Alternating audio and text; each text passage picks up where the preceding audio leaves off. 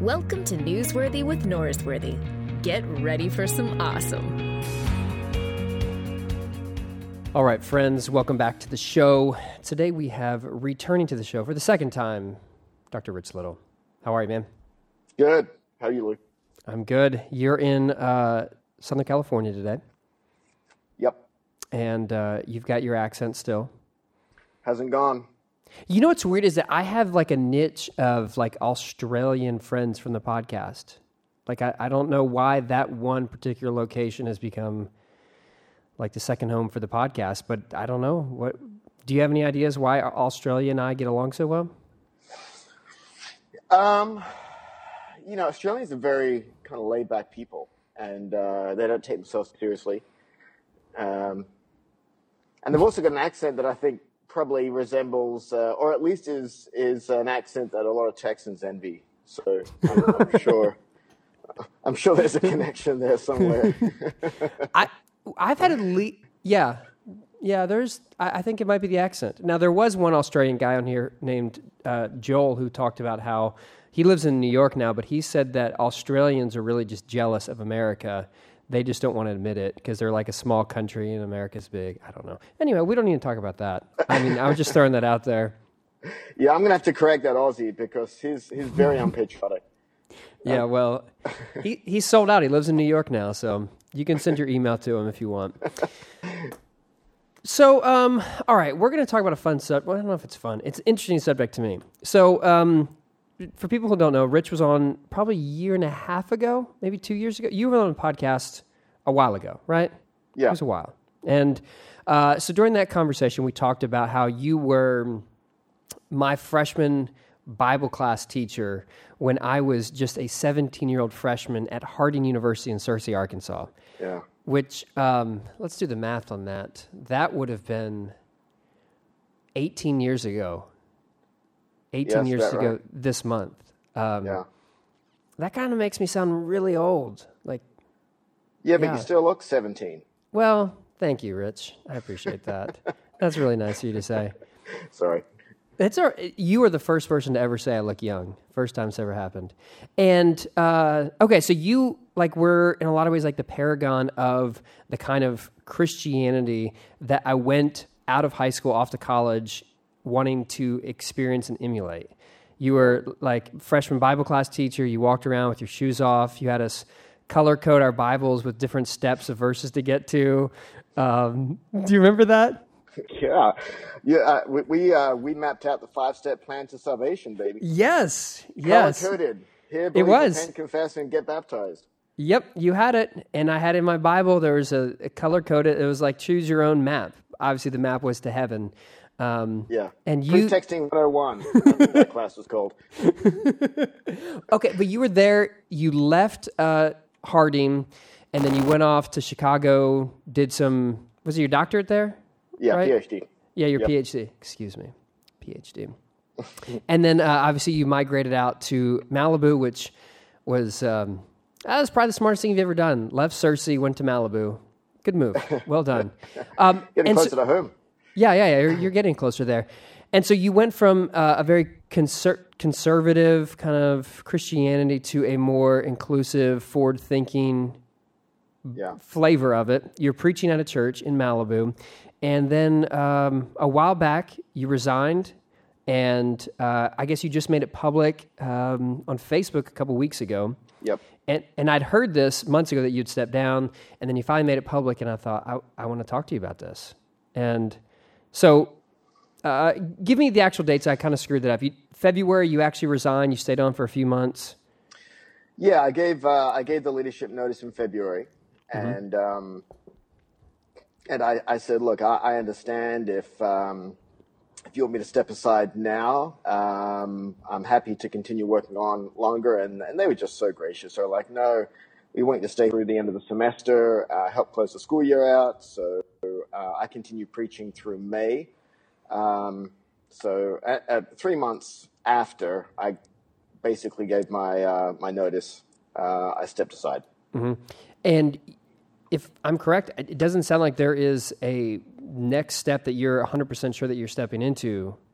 Like you, you don't have a a uh, like you're not leaving to become the director of Sony Entertainment or something.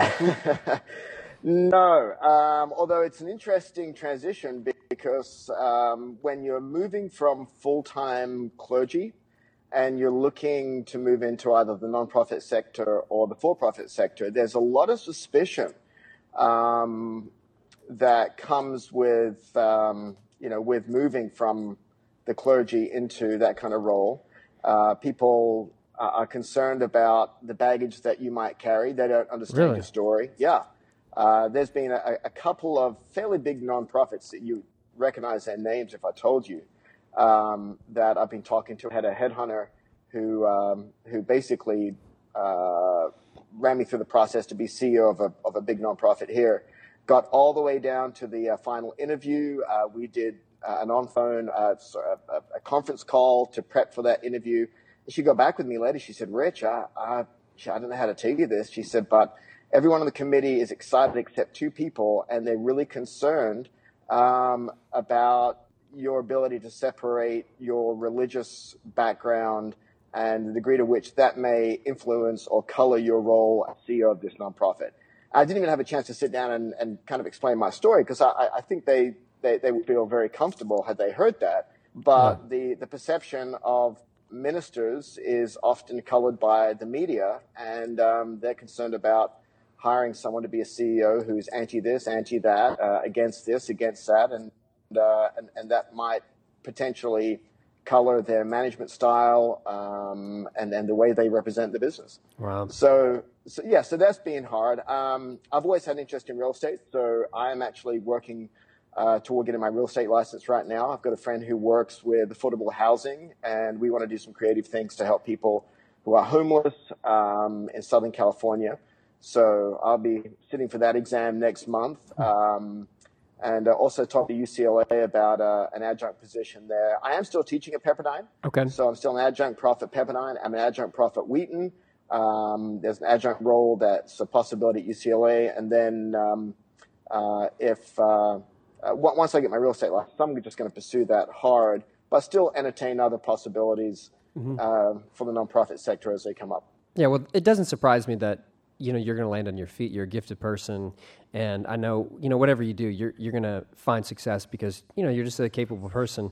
But you, you leave a job, uh, and obviously you've got some ideas, but you're not like, hey, I, I've got the next step already Right. written in stone. You decide Right. y- you've got to leave, which. I'm I'm assuming as a as a pastor for many years, you've had to give some life coaching to people about you know careers and transitions. This doesn't seem like the kind of advice you would have given to someone, correct? no, my advice is never take one jacket off until you get another one to put on. I mean that that's that's Yeah. life coaching 101. um, uh, and, uh, but there's two exceptions to that rule in my mind. Um, the first exception is if you are in a role um, that that doesn't meet three criteria, and and the, the three criteria that I have in knowing when to make a career transition is uh, a if you just don't feel like um, you can with integrity align yourself with the system or the organization anymore. There's a there's a lot of um, disequilibrium there or conflict there. Uh, B if uh, the, the if the leadership doesn't buy into your vision, and C if it's not fun.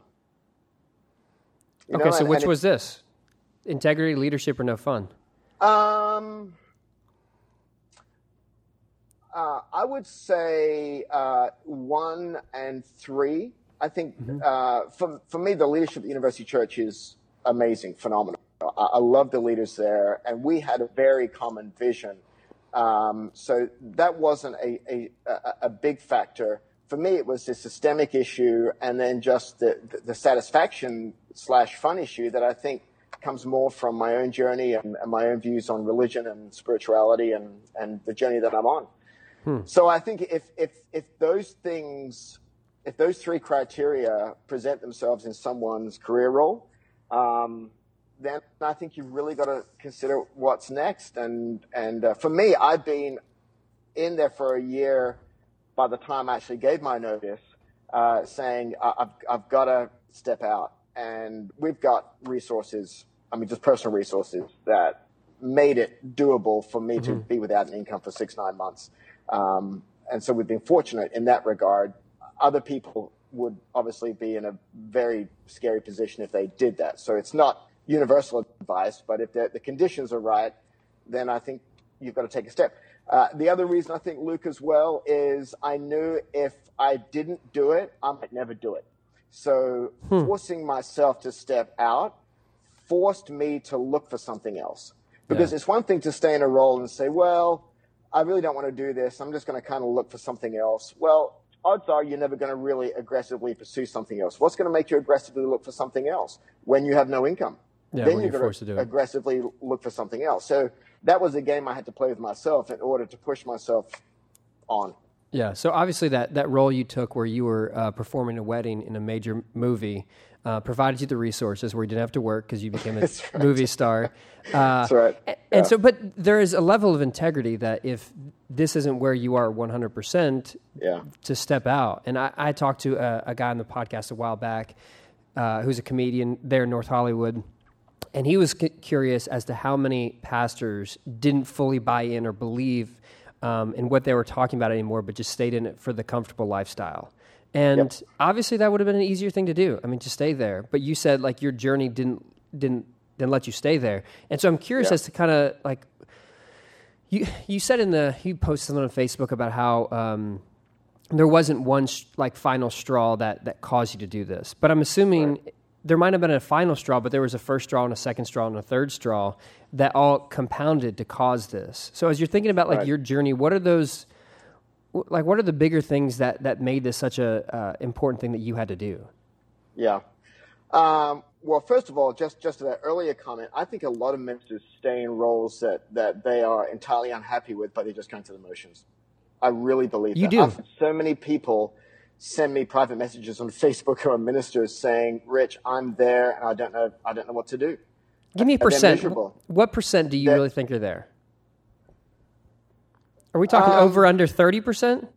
Oh, definitely over thirty percent. I, really? I, would say, yeah. Um, and ministry uh, is one of the things that can create more insecurities and low self-esteem than anything else, because you're never going to make everyone happy. You're always going to be battling against systems and boundaries that you want to challenge and push. And if you take your personal satisfaction and assessment on numbers and growth, which I think is wrong, I think that's that's that's the, the Western uh, American barometers for success. Um, then you may always a feel like a failure, b feel like uh, you're under the microscope constantly, and um, and c not really have the job satisfaction that you want, but you still love the Lord, you still love God, and and and so you you, you go through the motions. And mm-hmm. if you don't have uh, a support, and then who do you speak to? I, I, you, you really can't talk to your elders about that because they're, they're your bosses. You don't want to talk to the ministry staff about that because they're the ones who are supposed to be looking up to you. And so it gets to be a really lonely place. And yeah. that's why people, that's why 1,400 ministers leave the ministry every month in America.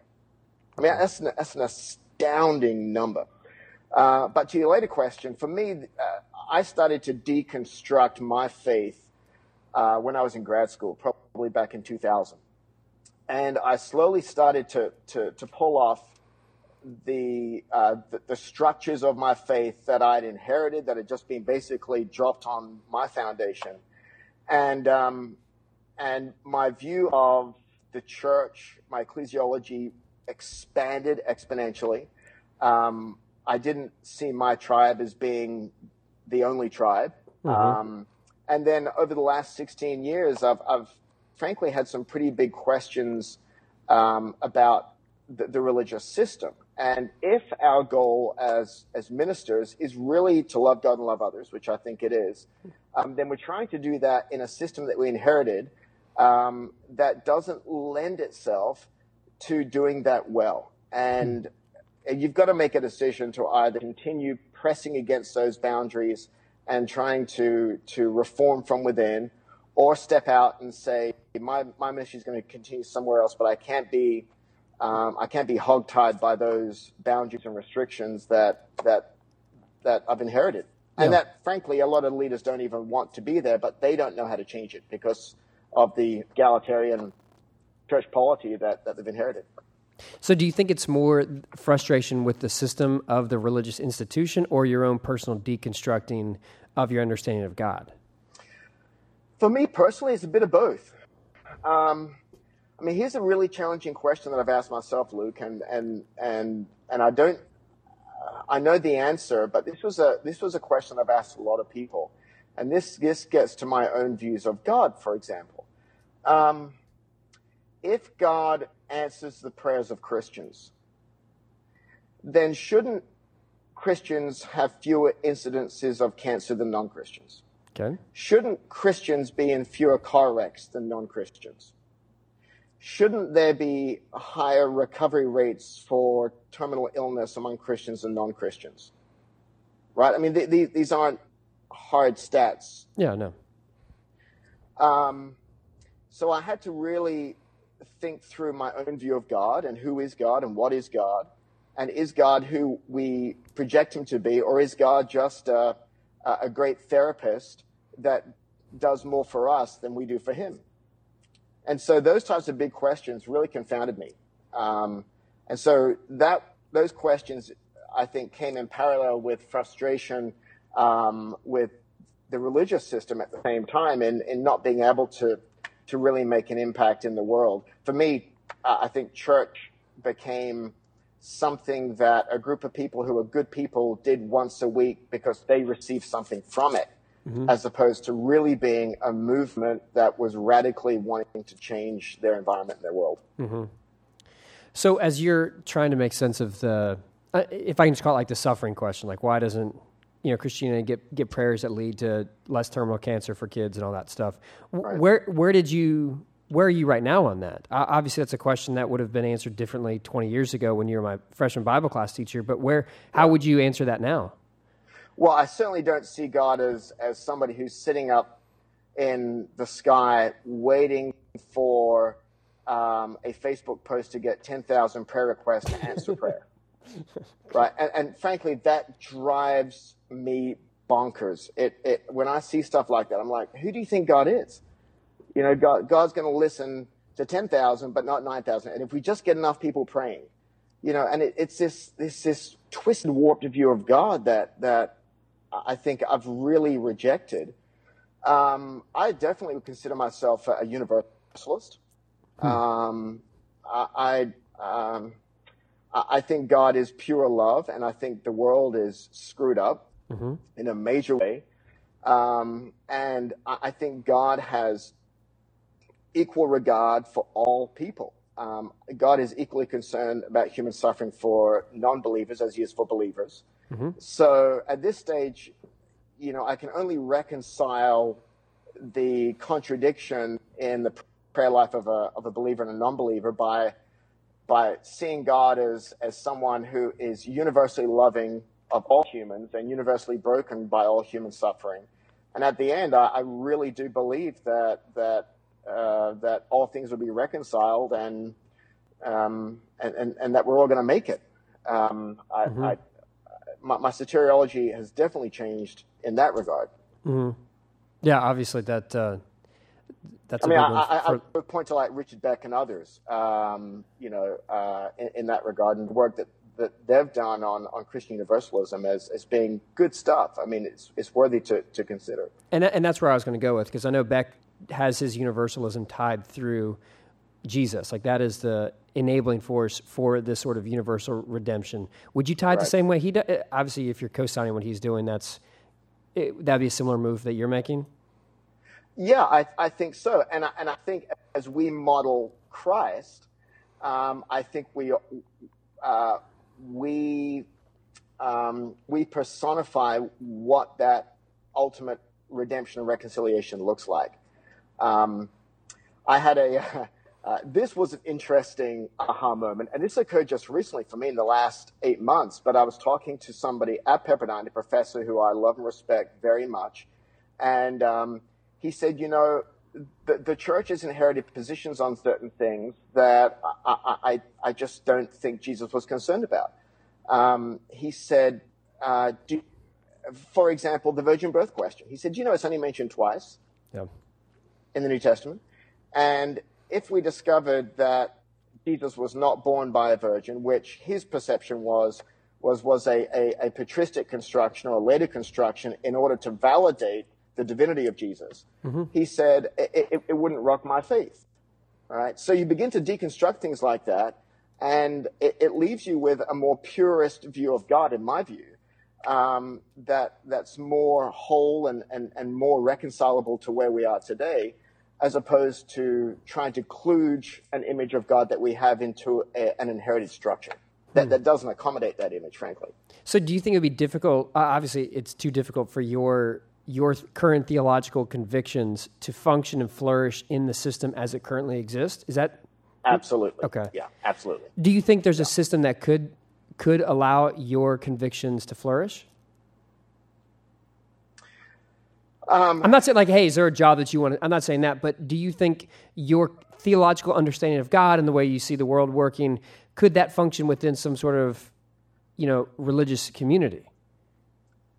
Uh, yeah, but I, I, would yes, but I would go back to uh, a universalist perception, uh, a perspective rather, and say creation itself is a system, right? Hmm. So when we talk about religious systems, uh, we don't want to limit that to um, a world religion, uh, if creation itself is a system that God has designed, then my faith can flourish within that system. Hmm. Okay, so tell me more about that. How can faith flourish in the system of creation outside of a quote unquote church? Well, I think Jesus modeled that. I, I, I, think Jesus modeled what it meant to have a flourishing faith within creation, uh, where his faith was not tied or anchored to the temple uh, where his ministry found itself in creation, um, where he assembled uh, uh, for meals with his friends, um, where he spent his life's work helping others to minister and heal. I mean, what, what Jesus did, as, as you well know, is he turned the system on his head. Mm-hmm. Um, he deconstructed the system. Um, Barna and Viola's book, Pagan Christianity, I think paints a really good picture of that, where they say, look, Jesus came uh, into a system that was focused on temples, priests, and sacrifices. Um, he's now said that the human body, the imago Dei, is the temple, is the priest, and is the sacrifice. And over the last 1500 years, what we've done is we've rejected that. Instead, we've reconstructed temples, priests, and sacrifices. Hmm. We, we, we've done exactly what Jesus came to abolish. And we attend a temple weekly. We make our tithing sacrifices and we've hired a clergy. When, and that's become the system. When the system that Jesus operated in was the, the system of creation that reflects the image of God, um, in which he could flourish and his followers could flourish. And so when I'm thinking about systems, I'm thinking more universally as, as, uh, as an image bearer of God operating within the divine creation. Uh, that itself, I think, is a system that, that, that has evolved through the ingenuity and the creative artistic abilities of, of a divine God. Hmm.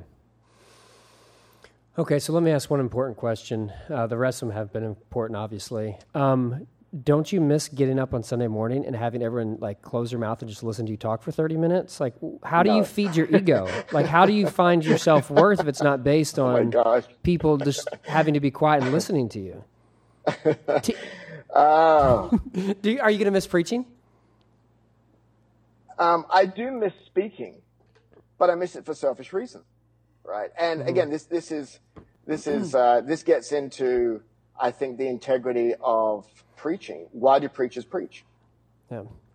Um, because I think if if a lot of us are honest, um, buried within that is is uh, is an enjoyment of the attention, is the platform that we're giving.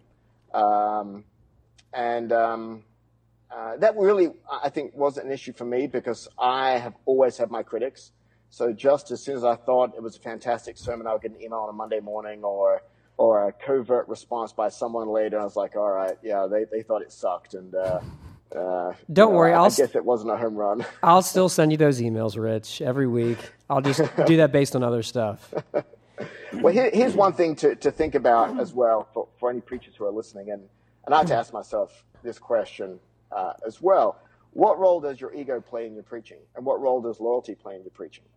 And is it really a calling, or are you doing it because it's a job and it's easy and you, you, you get to um, coast by and, uh, and, and, and you get to coast by on your abilities? What, what kind of discipline are you really investing in, in your preaching?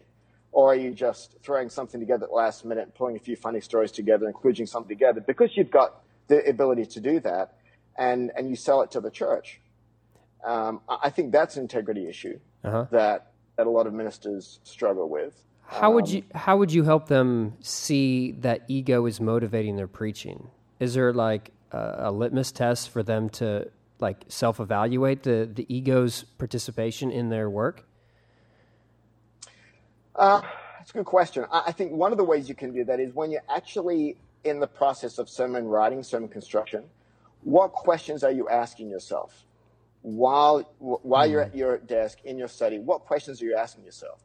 Um, and if most of the questions you're asking yourself is, "Oh, are they going to like this?" Um, uh, if I make this joke or if I say it that way, they're really going to love that. And, um, if those are, are, are, the, the dominant questions that you're asking while you're constructing a sermon, then your ego may, uh, at best, be sharing space with the original intent of preaching, as opposed to really trying to sit at the feet of the text and, and, and see what God's saying, and then step back and say, how do I frame that in a relevant way, and how do I reflect that in a relevant way? Um, but if a lot of the questions are more about self, mm-hmm. and the exercise of sermon construction, then then ego may play a role in that. Yeah. No, no, that's I think it's a good question. I think it's very easy to want to write a sermon that's going to quote unquote do well instead of one that's yeah. being authentic to what it should be. And you know, when I when I was a freshman at Harding, Luke, um, I was invited to speak in chapel, uh, and I was an Australian kid. Uh, the Church of Christ numbered a total of maybe 2,000 people in Australia. Mm-hmm. I got a chance to stand up in Benson Auditorium and talk to 3,500 people. Mm. And um, making them laugh, having 3,500 people laugh, was like mental cocaine. Yeah. It was fantastic. Um, and, and, being able to do that while also inspiring and encouraging them, I got something from that. There, yeah. there was something very appealing. And then seeing people across campus all day slapping in the back and saying, man, that was awesome. You were like Jeff Walling. Um, there, there, was something very appealing about that, and if we don't keep that in check, that that can that can be a dominant motivation for us to stay doing what we're doing, as opposed to perhaps a more um, ethical reason to be preaching. Yeah, no, for sure. Um, so, as a freshman at Harding, you got to uh, speak at chapel. I don't, I don't, know what that's like because um, I was uh, fresh to get. You never spoke in but chapel? I thought you no, spoke in chapel. No, that's why I left. I said I'm taking my talents to Abilene because they'll respect yeah, them more. no, that's buried in Searcy. Yeah, that, no. Uh, yeah, I think the like preacher boy, preacher girl who gets up and preaches and has like, oh, that's so cute, that's wonderful that you're a preacher, and you can get addicted to that very easily. And I think the adrenaline rush of being in front of 3,500 people, um, it, it, can have that same sort of effect. So the um, so I talked to Brian McLaren like two years ago, and he had this very like wise insight that you have often this natural progression of conservative evangelical becomes like disenchanted with the evangelical church. They say they're leaving this church, and where do they go? They end up at like some mainline mainline church, and so you know Rachel Held Evans' book. Um, her most recent, it's like searching for Sunday or something. Mm-hmm. You know, she was evangelical. She left it, and now she finds church in this uh, mainline church, right?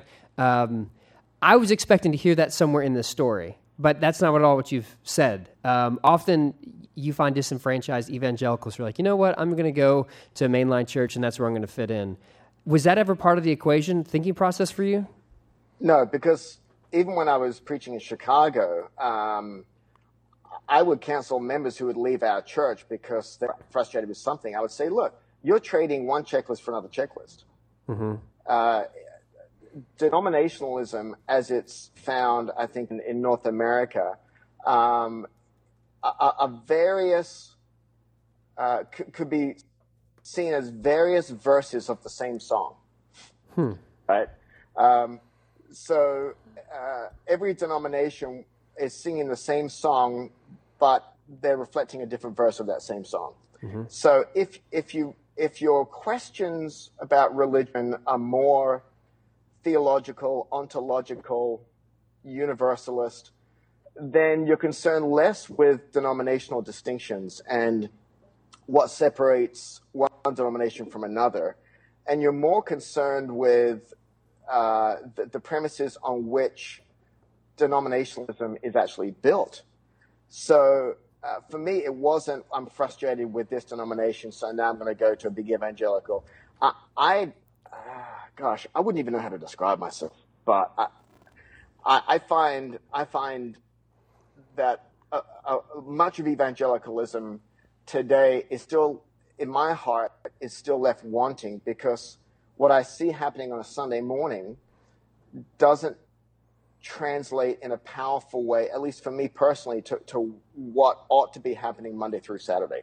Yep. It does. It, it's not an issue of worship style or preaching, or it's it's the um, I think it's the selfish nature of Christianity that we've inherited, where we go on a Sunday to, to get something from it. When I think that's actually backwards. I don't. I don't think that's what Christ taught, or at least not what he emulated. Yeah. So in your your Facebook post, you you express something about the best way uh, to participate in the faith of Jesus is at a table with friends or something like that. Um, yeah. Is is that how you see community functioning for you now? In- yeah. Yeah. Yeah. hundred percent. I mean, it's it, it, doesn't mean that that we we won't stay. Uh, connected to church. Uh, we're still connected vicariously to University Church, which is a great church, and and frankly, if um, I mean, I'm, I'm, stepping aside just to give that church time to to start a new search, but we're, we're still in the membership role there, and mm-hmm. uh, and um, uh, and if we did go back to, to church, then I would probably attend there uh, because I I give I put very little stock in religious services. So whether I go to University Church of Christ or whether I go to Calvary or whether I go to Reality LA, to, to, to, me, that's not what's really important. It's the relationships there that are the most important. Mm-hmm. So if I did step back into to a religious structure, I, I would, you know, I, I, wouldn't have a problem doing that. But ideally, for me, it's gathering with a group of friends, um, sharing a, a, great meal, um, drinking good wine, eating good bread, um, talking about our faith, encouraging one another, um, to, to live more intentionally. Uh, that that to me is authentic community. Yeah. And I think we've lost that thanks to Constantine, which is a another discussion. But I think we've lost that in our church because of the way that we structure what we do. Yeah. So I, I, it's good that you're still connected. I'm, I'm glad that you still have got relationships at uh, the Malibu Church of Christ, um, specifically because next July they might need a guest speaker for four weeks or something, and you can give them my name uh, just so I can get a vacation out there. Um, so this progression of like you were Church of Christ, uh, like rock star, Harding, like you know, poster boy. Now you're stepping away from church. Now church sounds like a, a meal uh, with good food, good wine that's, I'm, I'm sure, non alcoholic, and uh, good conversation. It, it, sounds like, in a lot of ways, like the way that Rob Bell has since described his community since he's left Mars Hill. Yeah. And one of the critiques of Rob is like, well, what do you? Okay, so that's that's community for you, but what about the poor? What about uh, the people who aren't like you? What about the people who wouldn't naturally be your friends if it wasn't for the fact that you show up at the same place every Sunday morning, and it forces you to encounter people like that? Uh, yeah. When I'm hearing you talk about working on the housing issue in, in Southern California, it sounds like that's a way to bump into people that probably wouldn't uh, be in your day to day interaction. W- what are some other ways that you see that that happen in your life this way? Yeah, um, I've I've got interests uh, obviously in, that particular issue, and and since I started this journey um, away from the church, I've spent tons of time. I went down and met with Andy Bales, who is uh, president of um, uh, the uh, the LA Union Rescue Mission, for example, largest rescue mission in the country. Um, I, I, met with John uh, Maceri, who is uh, head of uh, Ocean Park uh, Community Center in Santa Monica. So I've, I've been doing a lot of networking with um, uh, men and women in that nonprofit sector in an attempt to define what this next season looks like for me professionally. And are there ways for me to marry an interest in real estate with an interest in homelessness uh, with an interest in social advocacy um, because I, I want to live intentionally with what I'm doing. Uh, I don't think ministry ends because you're not a minister. Uh, I, I, really believe that that as humans we all minister in our own capacities. Uh, I also love writing. Um, Heather and I are good friends with uh, um, two people. Happen to be married. One is the head of talent at uh, William Morris Entertainment, mm-hmm. Uh, who which is the largest a- talent agency on the planet, and um, her husband is a entertainment attorney, and um, and they've said, Rich, you, you know, you, you, need to do some writing. Um, why don't you consider thinking about ways to uh, encourage people, even in the entertainment industry, to be more deliberate in the way that they write um, hmm. as well? Um, could, could, could I work, and this is a, a, question that I'm answering right now, but could I work in partnership with uh, writers to say, hey, if, if, if you frame this character in this way, or if you frame uh, this scene in this way, it could elicit within the audience's mind questions about their own um, acts of service in the community, uh, questions that uh, that we need to raise about a social issue that come from somebody who has a faith background and who's still, I think, a person of faith, but may be missed if you don't have that background. Yeah. Um, so I'm, I'm, also exploring that as, as, as well and uh, seeing where that goes. That's interesting. Uh, I, I, mean, just because you know them at William Morris Talent Agency, um, I don't know if you you've seen any of my stand up stuff that I've been talking about, but uh, I could give you a tape that you could maybe pass on to them. I think that really a tape. Yeah, yeah. Send them a will, tape. Will you, will you send me a tape? yeah, I'll send you a tape. Okay, so that's great. I, I love like your creativity on ways that you can continue to do ministry uh, continue to have a positive impact on people, ways that you can continue to bring light into darkness. Like, I love that creativity. It's very exciting to me. I, you're a parent also. You've got three kids, is that right? Four. Four? Man, there's a lot of them. That's too many. Yeah. Uh, you have four kids. And what is it like for you guys as parents trying to think about instilling virtue, faith in them when they're not in the same sort of structure of a church that often helps in a lot of ways instill faith in your kids. Yeah. Well, Heather and I are big volunteers. So we, we volunteer um, at a number of area um, homeless shelters. Um, I volunteer a lot in LA um, uh, at homeless shelters down there. We'll take our kids with us as we do that. Um, Annie, my 18 year old, uh, who just graduated from high school, is leaving for a gap year she's going to spend nine months fighting human trafficking in Guatemala, Malawi, and uh, Thailand uh, in the next nine months.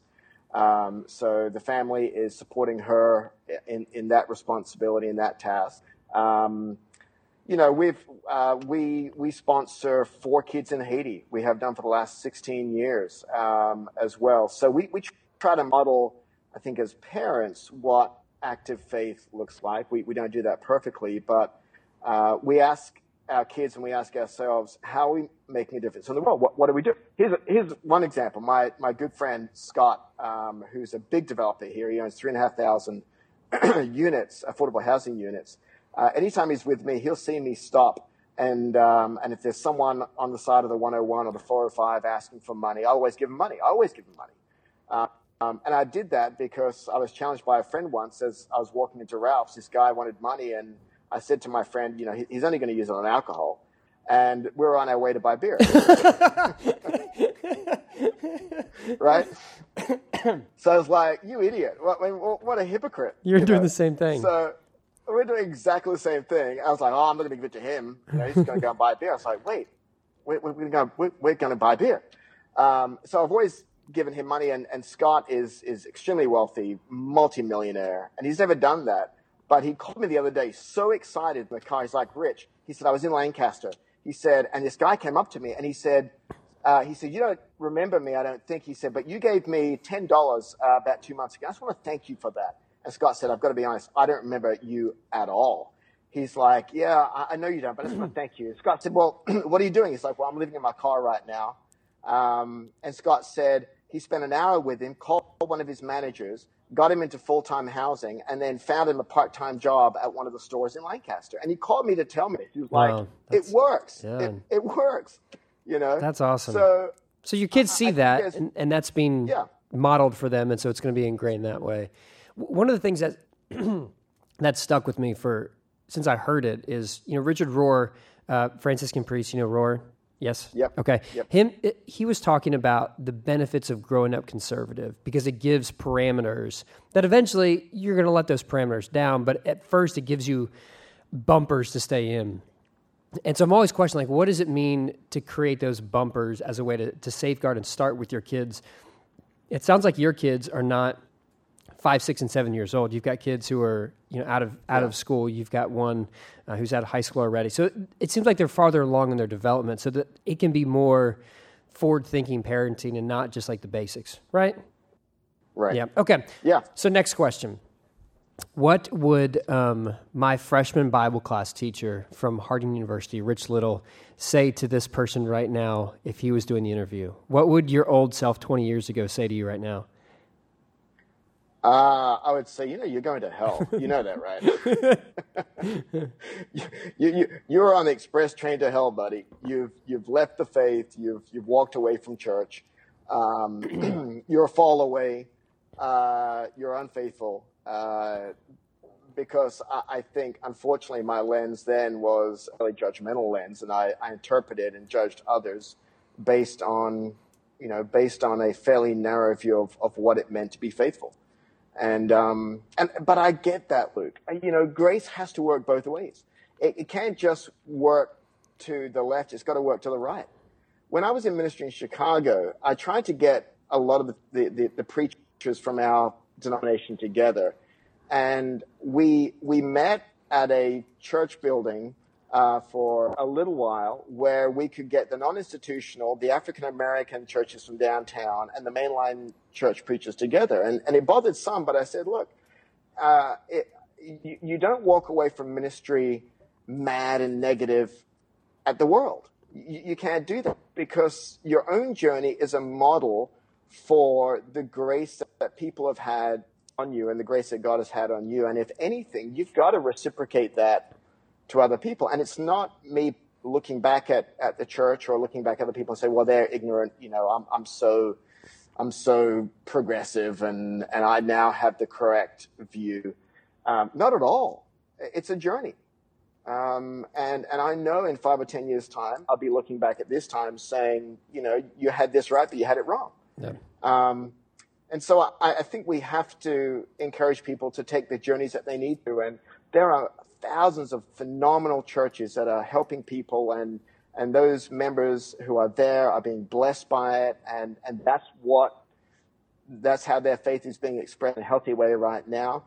Man, don't leave. Do it. But pay attention to your head and heart and your journey and, and be honest with it because you never want to be in a place where you're being dishonest with your own journey.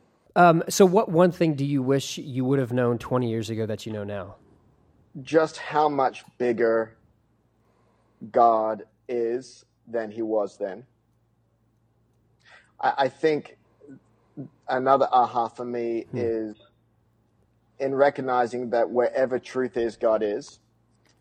And I didn't see God really outside of my box. Um, but if you really see God in everything, if if you if you see God in you know, in, in the flowers along the path, if you see God in, you know, the animals that you keep. Um, there's a great little book called um, On God and Dogs, um, which is a, a, a, great little book. If you're a dog lover, we've got two wives. You know, you, you begin to see God and, and the fingerprints of God in so many things, and it really, I think, expands your, your, your view of God. I wish I'd known that then. Um, I had a I had a very religious box for God, but not a very spiritual understanding of God's presence in creation. Hmm. That's good. That's good.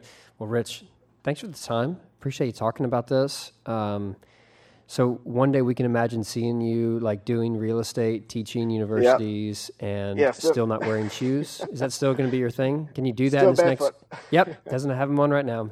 That's what I was hoping to see. Thanks, Luke. Appreciate you, buddy. Thanks for checking out Newsworthy with Norsworthy. Make sure to subscribe to the podcast on iTunes. You are now adjourned.